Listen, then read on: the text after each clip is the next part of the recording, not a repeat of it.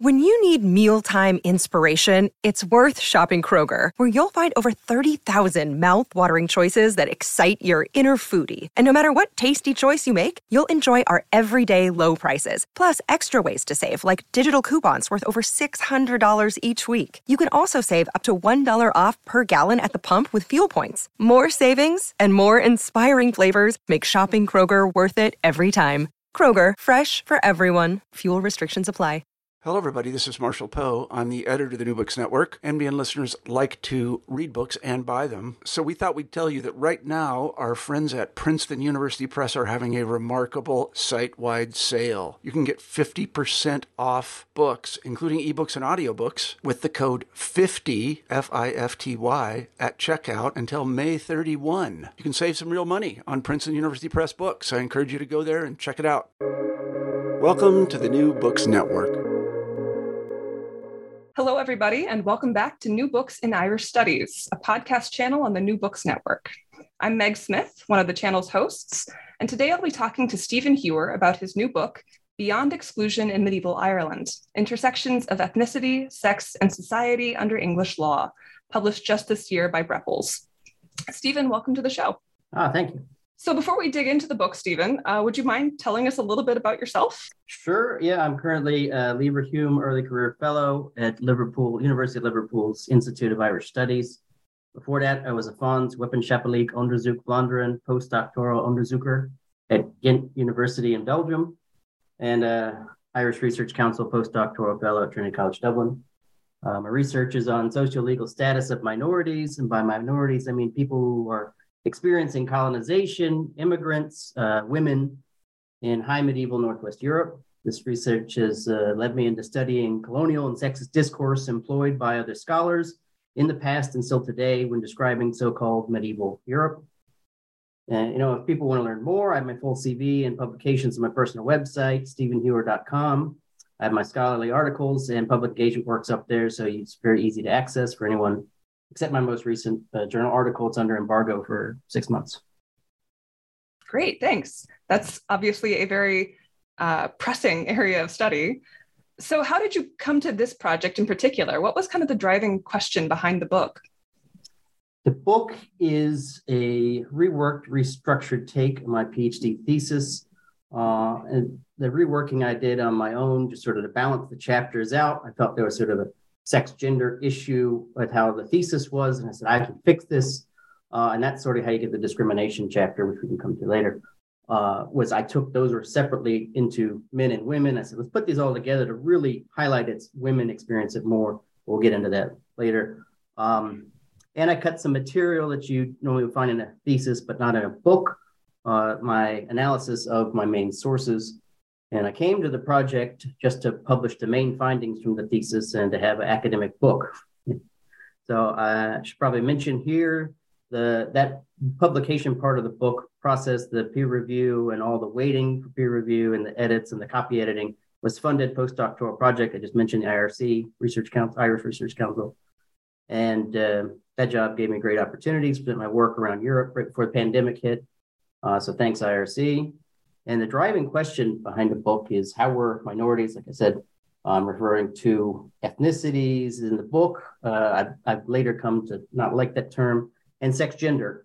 Uh, the those people being uh, not English, uh, who is the colonial uh, culture identity in, in, this context, and all women, including English women, were treated socially and legally in medieval English Ireland, my shorthand for the various English colonies in Ireland, now, obviously, it's not exhausted. Uh, for one, uh, did not include people from the European subcontinent, such as Lucans, Florentines, of which there were many in Ireland at that time, or from the rest of the world, which there are very few records of.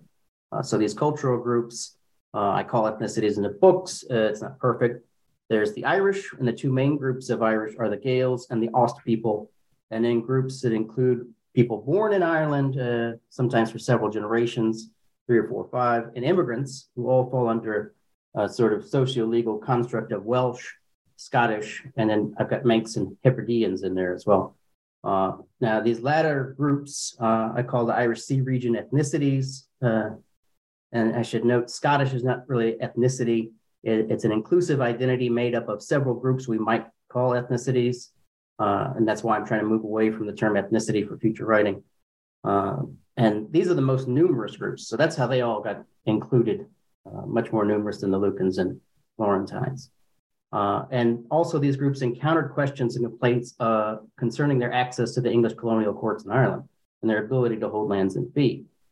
Uh, so, the other main reason the book is not exhaustive to pivot here is the focus is on 1250 to 1320. And that's due to surviving records, uh, but also include a few exceptional records, so early as 1190 and latest 1381. The surviving records that I use are mostly court rolls because that is the most likely place for you to find regular medieval people. Uh, I did also use some financial records and charters. And uh, I'm mentioning surviving several times because some may know, you might know, is uh, 30th of June, 1922, the record treasury the Four Courts in Dublin blew up. 700 years of records are lost. The record treasury had been seized by the IRA during the Civil War, and they were still storing their gelignite in there. And uh, some call it an unfortunate fire. The fire came after the gelignite explosion. I think we should always try and not forget that part. Uh, so, due to this explosion of gelignite, the surviving records are mostly transcripts and calendars of the medieval records. Uh, the important difference being transcript maintain the original language, usually Latin, and uh, but they might be in a different script. While a calendar is an abbreviated translation in modern type, so the majority of the transcripts of court records were made by the Record Commission in 1819 to 1824. And so I, I plan to publish sort of a history, of prosopography of the Record Commission. I think it was very interesting and just sort of COVID's gotten in the way and finishing the book edits and moving countries, uh, Belgium and Ireland and Belgium and all that. It's gotten in the way, so that's been put on hold, and then hopefully I can get back to it. And then the other main series is from about 1901. There's a series of calendars were made by the employees of the Public Record Office of Ireland. And these are all calendars, like I said, they're English translations uh, and they're abbreviated. Details are, are taken out. Uh, so most of the court records are not published, while the exchequer records, financial records, were uh, published as part of just the annual report back to the UK government. Uh, so those are much easier to access uh, if anyone's interested in financial records. They're the deputy keeper reports, the annual deputy keeper reports for the state papers of Ireland. Uh, now, some scholars have praised these calendars as being more complete than the transcripts from the Record Commission. Uh, the PROI staff made some questionable translations, which we can now not question at all because the originals are destroyed. And since they're only an English translation, we don't know what the original word is. And sometimes we just try and undo the English translation to get back to what was the Latin term, which reading the book, you know, I do like to point out something that's very important. What was the Latin term used? So back to the book, looking mostly 1250 to 1320. I searched for non-English people and English women using the royal courts, uh, which is irrefutable proof of free status. This conclusion was previously that Gaelic people could have been personally free but did not have access to the courts. I found a few possible examples of this, and I labeled that unaccepted uh, to distinguish unfree people from free people without access to the royal courts uh, now contemporary legal experts, contemporary being medieval, and the English courts in their judgments use the term free to designate people who did have access to the royal courts, especially in Ireland. And this is why we need to be careful here. And I that's why I'm using unaccepted for free but unfranchised people. I think I use that in the book free but unfranchised is important to differentiate from unfree and free and franchised. So there's at least three broad groups we're looking at there. Uh, now, it's not a book's not a traditional legal history; it's a social history relying on legal records. Uh, so, I'm also looking at charters to and from non-English people and English women, showing us the arguments that these groups could not hold free lands in fee are not true, because one could not grant away lands that one did not hold in fee in the first place. Uh, so, the book does not only explore that, but it is one of the main takeaways. And hopefully I haven't gone into too much detail for later questions in my broad summary. No, not at all. I find these discussions of both the source bases, but also the entanglements between the medieval and the modern really fascinating. And of course, that goes to show how modern historiography has shaped our understandings both of these medieval legal records, but also of the sort of broader society that they speak to. And so, one of the things that I found really valuable in this book is kind of rolling back all of those centuries of scholarship and starting from the records themselves and trying to sort of move forward. Uh, and of course, doing that, as you say, is very complicated because of all of the various layers of surrogacy that we have in those records. Um, I want to dig into this question of translations and word choices, though, because you give so much thoughtful consideration to how those questions of vocabulary shape our assumptions and our interpretations of these historical actors. So, could you talk a little bit more about how you approached choosing translations, choosing vocabulary for these people and these statuses?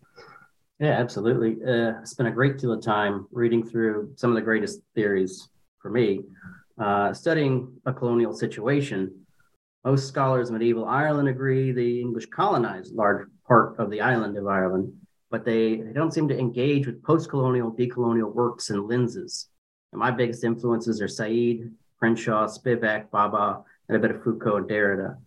Uh, now, the first thing to note is as many scholars of medieval Ireland love to use the term native, which I'm only going to say here once, uh, just so everyone knows which N word I'm referring to here in a medieval context uh, from reading these theorists, it's important to, to take a look at what's the context of this term. So, in the medieval context, it means a legally and socially uh, labeled born unfree from the Latin, born unfree person. And in a modern context, is a term of colonial violence employed by European colonists to dehumanize people in what's now called North and South America, India, Africa, etc.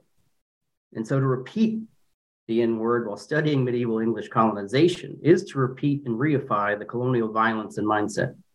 So there is no context where some scholar can take this term and deploy it to describe the Gaelic people in medieval Ireland without supporting a colonial perspective.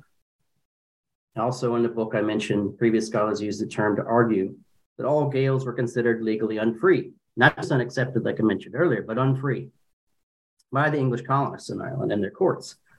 And so while I did find a few naifs, which is perhaps a better translation for nativa and nativus, which most scholars just say nativus when there was women, where were the women? Uh, then the N word for nativa nativus, it's maybe use naif. Uh, but most Gaels who appear in the surviving court records uh, were not considered a nativa or nativus. So, I mean, they're in the royal courts, and to be able to use it is to be free. Thanks. And like I said, I think this is a really important discussion for, as you say, sort of the contemporary violence that those terms do, but also to how they sort of unconsciously shape our assumptions because of course yes these are specific legal terms that have sort of been lost as we've broadened the, the scope of that vocabulary.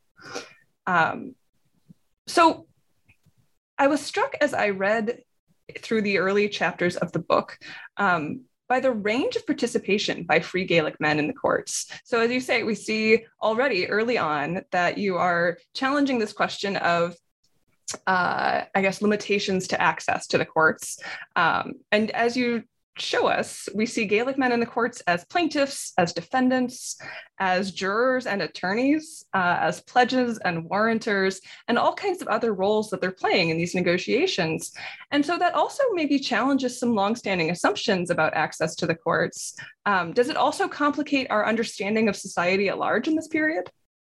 Oh, absolutely. Yeah. It's definitely complicating everything. It, it I think we just need to erase the whole binary construct in the first place so that we can get down and dive into the. It's all. It's just complicated. so, uh, you know, most of our understanding comes from secondary sources. I think you mentioned earlier. Whatever reason fear critiquing a senior scholar, uninterest in that specific topic, admiration for the established narrative. 99% of the secondary sources agree that there was a universal discrimination against the Gaelic Irish uh, and that there was this binary of free English and unfree Irish. And like I said earlier, I'm searching through the surviving records for similar clues, such as the ones I found uh, uncover this situation of free Gaelic men, and not just free and that they weren't knaves. They're holding positions of power. There's some that are lords over English tenants. They have English tenants under them in the feudal pyramid, uh, which I know some people don't like feudal, but uh, you know, we got to be wary of absolutes. I tell students all the time. always be suspicious if someone says always or never, and then I wait for them to catch that I just said always. so uh, we see this, like I said, enormous range of roles that Gaelic men are playing in the courts. Um, we also then see a lot of women in the courts and I was really uh, intrigued by this tension between the legal principles and the practices in the case of women in the courts. Right, we see this great diversity of legal strategies employed by women, um, often successfully, despite a lack of codified legal rights. So, how did you go about evaluating which of those cases were exceptional and which might reveal more widespread practices? Well, this is this is even more complicated than the, the Free Gaelic men because now we're getting into even more wider than just outside just just Ireland, but outside of Ireland, medieval Europe historiography of sort of this idea of coverture. Uh, now there was, I did later find some instances of clear coverture. Uh, this noble English woman is married; her case must be thrown out. Yada yada. So, but let's go back first to, you know, legal theorists would point out medieval English women did have some codified rights. We just, as 21st century feminists, would not consider these fair or just or equal, but they were codified and they were rights to contemporary legal minds, medieval contemporary minds. These were rights, and that they're using the term use. Um, and I'll immediately follow that. My own in the book and all my research, as I rely on law and practice methodology which means codified rights mean absolutely nothing when powerful can easily dismiss, ignore, or literally delete those rights in a codified sense, or not even in a codified sense, just in a single case judgment. If the justice or today a judge says, no, you had rights, but I don't think you deserve rights, bangs the gavel. It, well, your codified rights mean nothing, do they? You, you're now going to, to jail or being fined or whatever. So, yeah, legislation, codification of law is, is good for mental exercise, but I'm looking at people's rights, your, your human rights. Law and practice that was all that matters for, for human rights. So, so in some ways, it's not even attention at all, then, right? So it's it's really about the practice. Yeah, oh, yeah. So there, but there is a, a tension within this system, the English law, colonial law in Ireland. There is a tension uh, between what they think the law should be. Everyone has, like I was go back to legal theorists, the law in mind. And every juror and every justice has an idea of what the law should be. But then this particular case comes along and they go, well, I no woman should have rights, but I will make an exception because the this woman actually no, she does deserve rights. But this is an exception. But yeah, now we're getting off the ifs and and and this getting away from law and practice. But um, I will go back to your point, there are more cases. Uh, dozens of books could be written just about women in 13th century Ireland, Gaelic Ireland, English Ireland. And I do hope to read those one day because mine are, you know, instances in here are just related to the theme of the book, which is intersections of when women, sex, gender with ethnicity. And so I did have to do English women uh, to show the differences between English men and English women and English women and Gaelic women and Ost women who had never really been mentioned. The word I invented that word had never. They were just Ost men. There were no Ost women. It's amazing how they existed. Uh, but there are so many more cases. If you look at just at a sex gender aspect, there were so many more I couldn't include because the editor said, no, you can't have a 500 page book. Uh, so, yeah, I'd love to read five more books about women in 13th century Ireland and comparing instances between the Gaelic, the, the Fénechas is what it's called. People today call it Brehon law. This is another historiographical versus medieval issue, but Fénechas versus the English colonial system and how was different experiences. And Crenshaw is really important here. That's, I mean, intersectionality is in the title of the book, not just the chapter on women. And it's it's huge here to remember the intersectional ways we're dealing with even a noble English woman uh, could have no choice in her husband then she comes into court and says i want to hang this criminal because he committed a crime on my lands and the court says yes yes that's true you can't pick your husband and you can't sue without him but you can hang this man um, oh, I will also say I almost forgot. Uh, there's women attorneys and, and matronymic surnames, which are two things I try to highlight in the book, and I think the listeners should definitely know about these things because you don't hear about them, especially like the history of women in medieval Ireland. They don't talk about there were women attorneys. They came into court and they spoke as an attorney. I am here. Half of them represented their husband, but uh, others didn't. They represented other people, women attorneys. Matronymic is, I would say, like a patronym. And I found a very interesting case was there was um, William Fitz Agidia Jr. and his mother's in the same case, Agidia de Staunton. So she's got a surname. So his father isn't good enough to name William after, but also he's not William de Staunton. He's William Fitz Agidia. And the junior's even more mind boggling because who was William Fitzagidia Sr., his older brother who had died. And so she's like, well, son number two will just be William Jr. you know, it couldn't, could it possibly have been his father was also William Fitzagidia and Agidia de Staunton married William Fitzagidia Sr.? This is, this is to me as the question I really love someone to come along. I've, I've got the answer. I'd love to hear that. There are so many tantalizing little potential uh, potential distractions, I guess, but also, you know, stories that deserve a lot of treatment in their own right. So, uh, women attorneys, women collectors of revenues, there are all these little dimensions that I do, I desperately want books on. So I agree. I would love for someone to come along and write all of these um, and to pick up all of these threads that you've left uh, and links to it, what is obviously very rich source material. Um, so I, I think that's another one of the book's great achievements, actually, is just to sort of reveal this enormously rich tapestry uh, that we sometimes forget about because we just sort of assume that all the records are gone. Um, they're, they're not. There's so many records mm-hmm. left. I've got so many other anecdotes I could just about women. I could say uh, it is definitely. I hope people read the book and go. I could write my whole second book with this as a source material because it's not a political narrative. And people go, it's a history book. Oh, it'll be a political narrative talking about the day Edward First of England was born and the until the day he died. No, I hate those. I want you to pick up my book and go. Ah, I could write my bachelor's and master's thesis and dissertation just with this, and I don't have to fly to Ireland and from wherever you are in the world. Oh, oh no, we've got a source here, and that's that's another thing I hope it does is people go, oh wow, look at all these cases, and let's flesh them out, and look at more cases to add in. Absolutely. So, in those first couple of chapters, you do lay out all of these different dimensions of participation in the courts.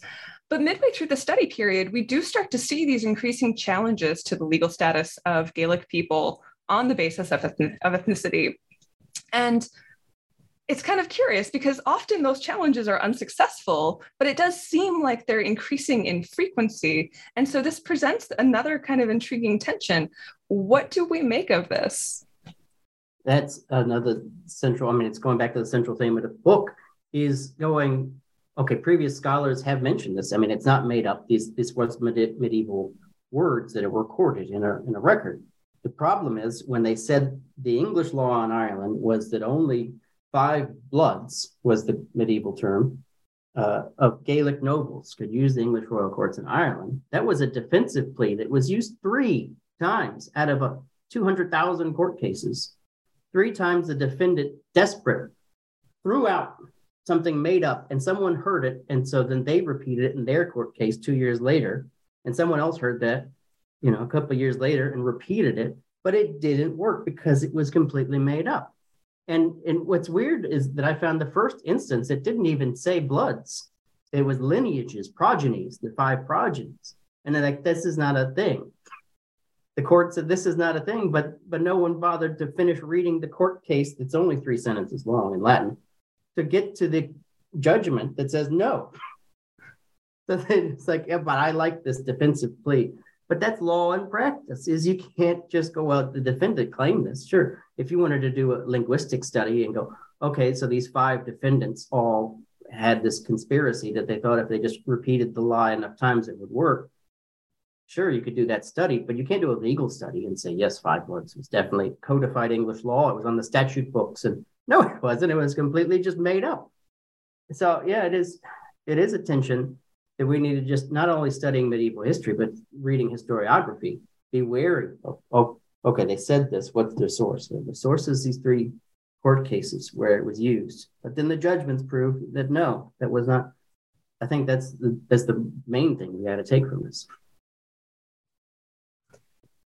In the case of our other ethnic groups, so the Os people, the Welsh, the Scots, all of these other groups who are also living in Ireland, and as you say, are um, you know the, the demarcations are maybe less clear than we want to think they are um, we see new tensions as we've got political conflicts and warfare maybe altering their legal status. But with such a small number of identifiable cases, how do we make sense of that really fragmentary evidence? Yeah, this is the question I had to ask myself for years. Is uh, how many cases prove a point? With law and action, you can just say this one case proves the point in this one situation, and then you can move away from that. But I know people are going to say, well, more broadly, what was generally going to happen? Okay, uh, yeah, it's not law and practice anymore, but we, we, we'll generalize. Uh, so, I mean, previous scholars take one single case uh, from 1354, I think, and where the jury says, well, yeah, sure, there are five bloods, but he's an O'Neill, which is one of the five, so he can still use the court. Aha. So in 1169, uh, when the first English uh, come, or 67, the first English come, they brought with them this idea of five bloods. Like, well, how did you just get back 200 years? Uh, but yeah, the, the point is the the judgment saying this plea is, is not true. So I'm looking at other cases around the same time, comparison for these Welsh and Scots cases and looking for, okay, this is comparative law. We've moved away from law practice, we're getting comparative law. So no, I've, I've just put the cases where their actual status comes up. The Welsh is very problematic because there is the war of Welsh conquest by Edward I, and that's like one of the gaps in our sources. All those years are just a gap uh, for court records. So we don't know if at any point Edward sent an order, probably in 1278, if this is all hypothetical, that sent an order in 1278, okay, all Welsh people uh, will be deceased, their lands will be taken away by a royal bailiff, you know, and they'll be locked into prison because they did send, he did send in, in 1296 or 7, supposedly, an order that all Scots were to be arrested. So maybe he also said, the problem is we don't have one, so we have to guess. And the, but the records as we currently have them, there wasn't a general record to arrest all Welsh people. And then we do have a record. It's a financial record that there were 15, I think, Welsh mercenaries, and they had an English, I don't know, officer, sergeant, captain, whatever you want to call them, basically a handler. And they were paid quite well. They came over on a boat. Again, I think his name was John de Chester and they came over John de Chester, and they were just, I mean, you could do a movie about this. And I think there's been a movie, not about this specifically, but basically these 15 Welsh mercenaries come over from Wales and they're just paid to go around, uh, you know, to fight against Gaelic people who resisted English colonization of Ireland. Uh, and they were there for years under John Chester, and he was paid well, and all the Welsh men were paid well to just go around and be mercenaries for the English. Uh, and, and so you, you, that is something you have to take into context when looking for cases of, of Welsh people for what's their status. But then we also down have and down in Waterford, Waterford uh, the records of Welsh Betaghs, which is I mentioned in the beginning of the book. Betagh is not a legal thing, but it, it's only mentioned in financial records uh, as a tenurial designator. And in England at that time, you could hold uh, Villeinage lands and be a free person. Uh, but if you're called of a Villein, you're a Villein, which is different than a nativa nativus. Uh, and but there's Welsh Betaghs, which means they're holding in Betagio, uh, which to get a bit technical here, is that they do sort of imply this is unfreedom. But could they still use the royal courts because they said, and now much later, 60 years later, they said, yeah, this man is Welsh and therefore he can use the royal courts. So we have no idea. We just have a record that they existed, Welsh Betaghs existed. And in every other situation, a Betagh can't use the royal courts except when an Englishman is holding land. So it's yeah, we're getting into complicated ideas of 13th century unfreedom. How does that work? And it shifts. And like I said, the legal system, we need to look at it with law and practice because it's dynamic, it can shift, it can move. They can just make things up as I say in the uh, clerics chapter, they can just make up a rule on the spot. Uh, so you know, we got to be careful with that. But I hopefully I've done it now. Maybe some day some descendant of some oppressive noble kept a secret roll in a wall, and they find it, and they'll come forward and with the roll of the Welsh people of Ireland, and I'll totally disprove the six cases that I have. But I will dream honestly. please please bring forward the hidden rolls you've got in your castles, you know, or maybe you're the descendant of a court clerk who stole a roll in 1810. Some of the missing rolls from the Records Commission. I'd love to read those. So please bring them forward. This definitely though speaks to the importance of putting these legal records within their broader social contexts, um, and definitely uh, taking that holistic approach to legal history as social and political history.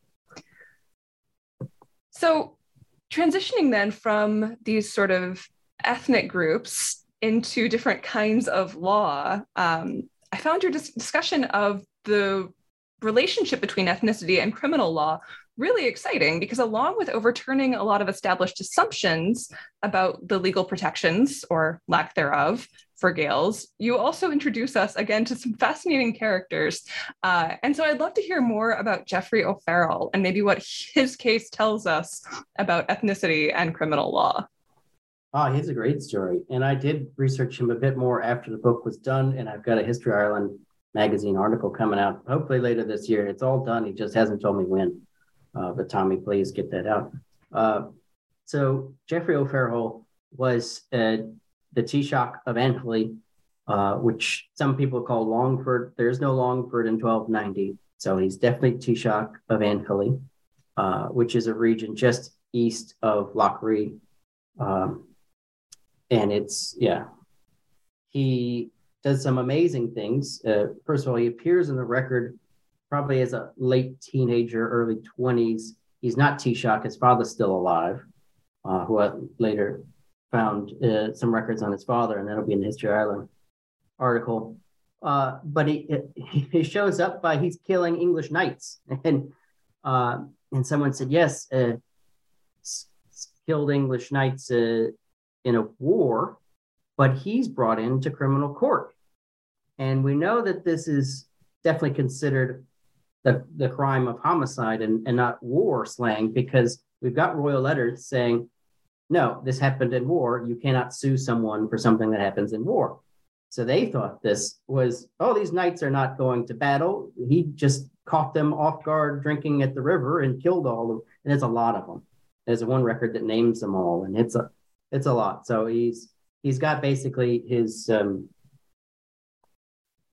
his, his clientage is uh, followers. Uh, it's hard to translate technical uh, Gaelic law terms here because I, yeah.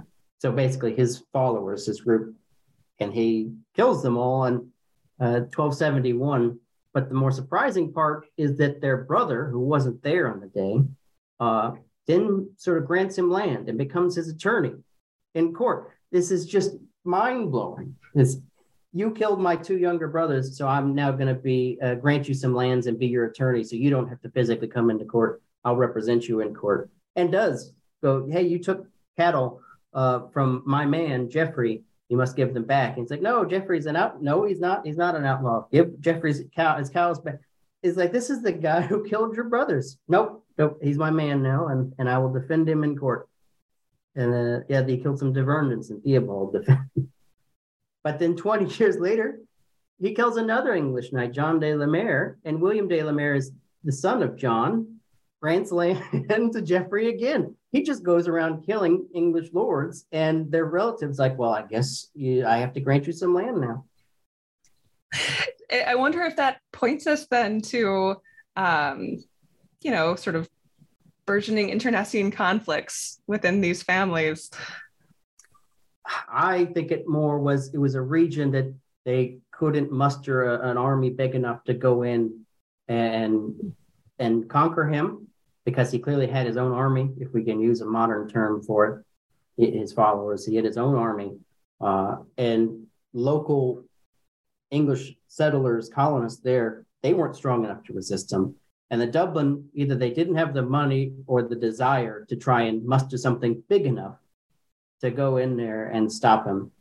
Uh, so for what is it, from 1271 to 1317, he just does whatever he wants. And then a year before he dies in 1318, uh, Mortimer shows up as the locum tenens regis, the placeholder of the King of England. And he does go with an army through there. And Geoffrey finally says, submits to peace, it says. And it, it doesn't say anything more, like if he had to give other cattle or anything, but uh, he's an old man in his 60s at this point, at least. Uh, and he probably just said, Yeah, I'm sorry. And Mortimer said, Okay, don't do it again. You're an old man. And that's about it. Yeah. So for what, almost 50 years, he just ran around uh, West uh, Midda, Meath, uh, and the east part of Connacht, and just did what he wanted. So yeah, he's fascinating. He is fascinating, and uh, and does again kind of call into question just to what degree, I guess, uh, the legal system privileged or did not privilege ethnic status. Um, your discussion of ethnicity and the legal status of clergy raises some similar questions and some equally intriguing characters. Uh, I was especially interested in Archbishop McCarville's attempts to weaponize his legal privilege to both abuse his tenants and maybe impose religious reform. What does his case tell us about the legal position of the clergy, um, especially the Gaelic clergy? Yeah, the cases with clergy, especially prelates, uh, we our main conclusion we need to take from Carroll and other Gaelic prelates is that uh, people, especially men with extreme power, should never be assumed to be benevolent, but also that a powerful man can use his power to hurt some people and help others as McCarroll did with his friends and relatives. He's working to protect them while he's also killing English tenants on his own lands. So yeah, he's, it's compl- we're getting back. It's complicated. Uh, we should perhaps separate prelates from other Gaelic clergy on the lowest levels of the church, because you read they felt the need to purchase letters of protection.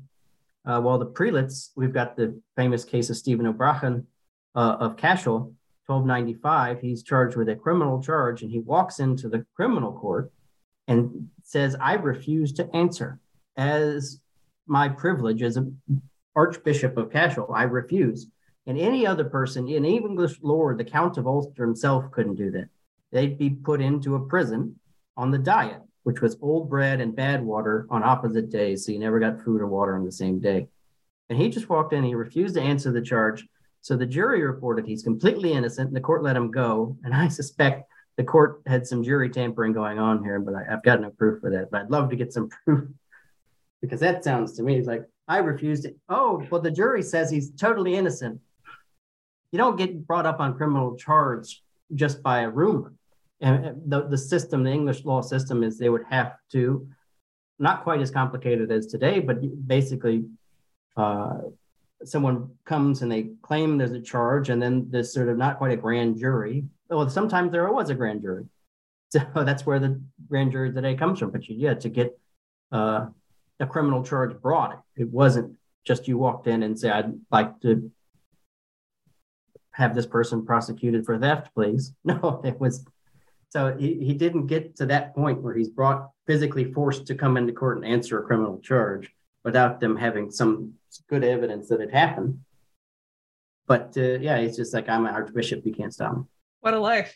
So, over the course of the book, you describe all of these court cases and offer us some really um, some really significant conclusions about the relationship between ethnicity and legal status, and over again overturning and challenging uh, some pretty long-standing scholarship.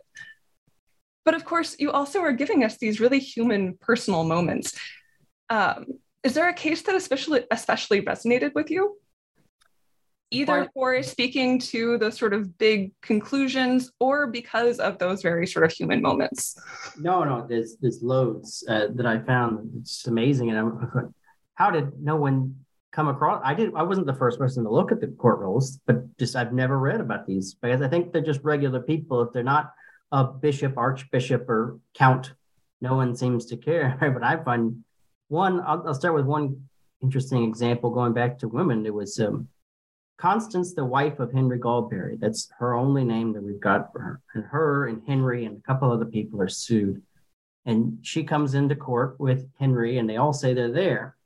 And the plaintiff alleges blah, blah, blah. Constance, then alone, not without Henry Goldberry, she answers. She's like, I am the tenant for this 75% of the lands. And that Peter boy over there, he can answer for his 25%. Uh, so we got other scholars speculate Constance might have actually spoken in court, but instead through an attorney on her behalf. And now my experience of records from English Ireland usually record this if an attorney did speak instead of the actual person recorded saying they spoke. But it, it really doesn't matter either way because Nobles never actually says the Count of Ulster spoke. He didn't. He was always through. He had 17 attorneys. Legally, Constance replied as defendant and not Henry Gallberry uh, or his attorney jure uxoris, right of the wife, she replied, and she said, This is my land. I hold it. Not Henry on my behalf holds this land, or not we. Sometimes you find married couples and they say, We hold this land when it's the wife's land. But and the husband replies for both and says, We hold this land. No, she said, I hold this land. And I think that's really, I think, very interesting because it's upsetting the, the traditional use of source historiographical conclusion. Um, as others, Isabel, wife of Roger Denile, Denial, uh, she received a grant of a house in County Cork, sole, the term used, that is alone. Not Roger and Isabel together received it. She was granted a house. It, so lots of cases like that. Other cases like Roger O'Bwellan, uh, he sues the heirs of his enfeoffer. He was enfeoffed by an Englishman, uh, not a huge holding, some land. Uh, but someone tried to say, no, that's not your land. He had to sue the heirs to get a warranty. Hey, your father gave me these lands. You must come and warranty. He then loses the case because he misspelled the land. And this was a technicality he if he had the money, he could buy another writ and sue. But just feel so bad because they're like, no, you're not unfree. This is probably your land, but you got one letter off in a time when spelling is not concrete. And people really gloss over this fact that misspelling something in a time when spelling is not set is just crazy. And the court does this. Like, no, you've misspelled that. Like, but nothing selling the spelling's not set when that is wild. I think of all the spellings I've encountered, uh, and you know, trying to sound out absurd, absurd phonetic spellings of things. Um, yeah. But I do have one one final story I want to talk mm-hmm. about. Is you probably read Elena McOtar. She rented lands to a very powerful English lord called Edmund Le eh, and then kicked him off the lands shortly afterwards. And his English lord, he had to wait until he was appointed temporary Chief Justice of English Ireland to sue her in the Chief Justice Court, which he was presiding over. There was nothing he could do to stop this Ost woman from whatever she wanted. She was like, I do what I want. And the only time he was able to, to sue her for kicking him off lands during his lease was when he was Chief Justice. He wasn't powerful enough on his own. He needed the full weight of the colony behind him to take on this one woman in Cashel. And so I'll, I'll end it there. That's a great place to end because it does bring us back around to the, strategies of negotiation that people are employing you know, regardless of to what degree they are or are not privileged within this legal system, um, they are, you know, employing every strategy they have at their disposal and sometimes creating new ones uh, to to claim authority or to defend their position. Um, and so I think that's a really great place to, to leave this. Uh, I know I've taken up a lot of your time, but before I let you go, I do ask, I want to ask one more question, which is what you're working on now. Oh, yeah. Right now, I am working on uh, people from the Low Countries who immigrated to England in the 12th century and descendants of people who earlier immigrated and what is their socio-legal status. And then after I've done with that study, I'm going to compare them to the colonial situation in English Ireland, how the Gaels were treated. Because uh, I think there's a very interesting thing going here. One, no one would ever have thought to compare Flemings and Brabanters to uh, the Gaelic Irish. But the problem is, English chroniclers in the 12th and 13th century say the same thing of these violent, inferior people. They're they're inferior to the English, but they're more violent and stronger than us. Like, wait, wait, are they? What's going on here? But you use the exact same words for these two different, very different situations. So I want to really dive into that and go, why are they using? Is there an influence going on here? I mean, th- they're not saying that about everyone else. Uh, I mean, everyone else is inferior because they're English, and I think they're they're great, but they they're not saying this exact inferior but more violent than the English. So I want to really dive into that. But, so, but first, I've got to establish a, a baseline of well, how were people from Hainault and St. Paul and Brabant and Queens. And, well, there's all these counties. People usually just say, "Oh, they're all Flemish," and it's like, well, they're, they're not, but they're not. So that's what I'm currently working on is separating out people from Boulogne and St. Paul from Flemings, from Hainault, from Brabanters. That sounds like a great project and like a really interesting continuation of some of the themes from Beyond Exclusion. Um, thanks so much for being on the show today, Stephen. I've really enjoyed our conversation. Take care.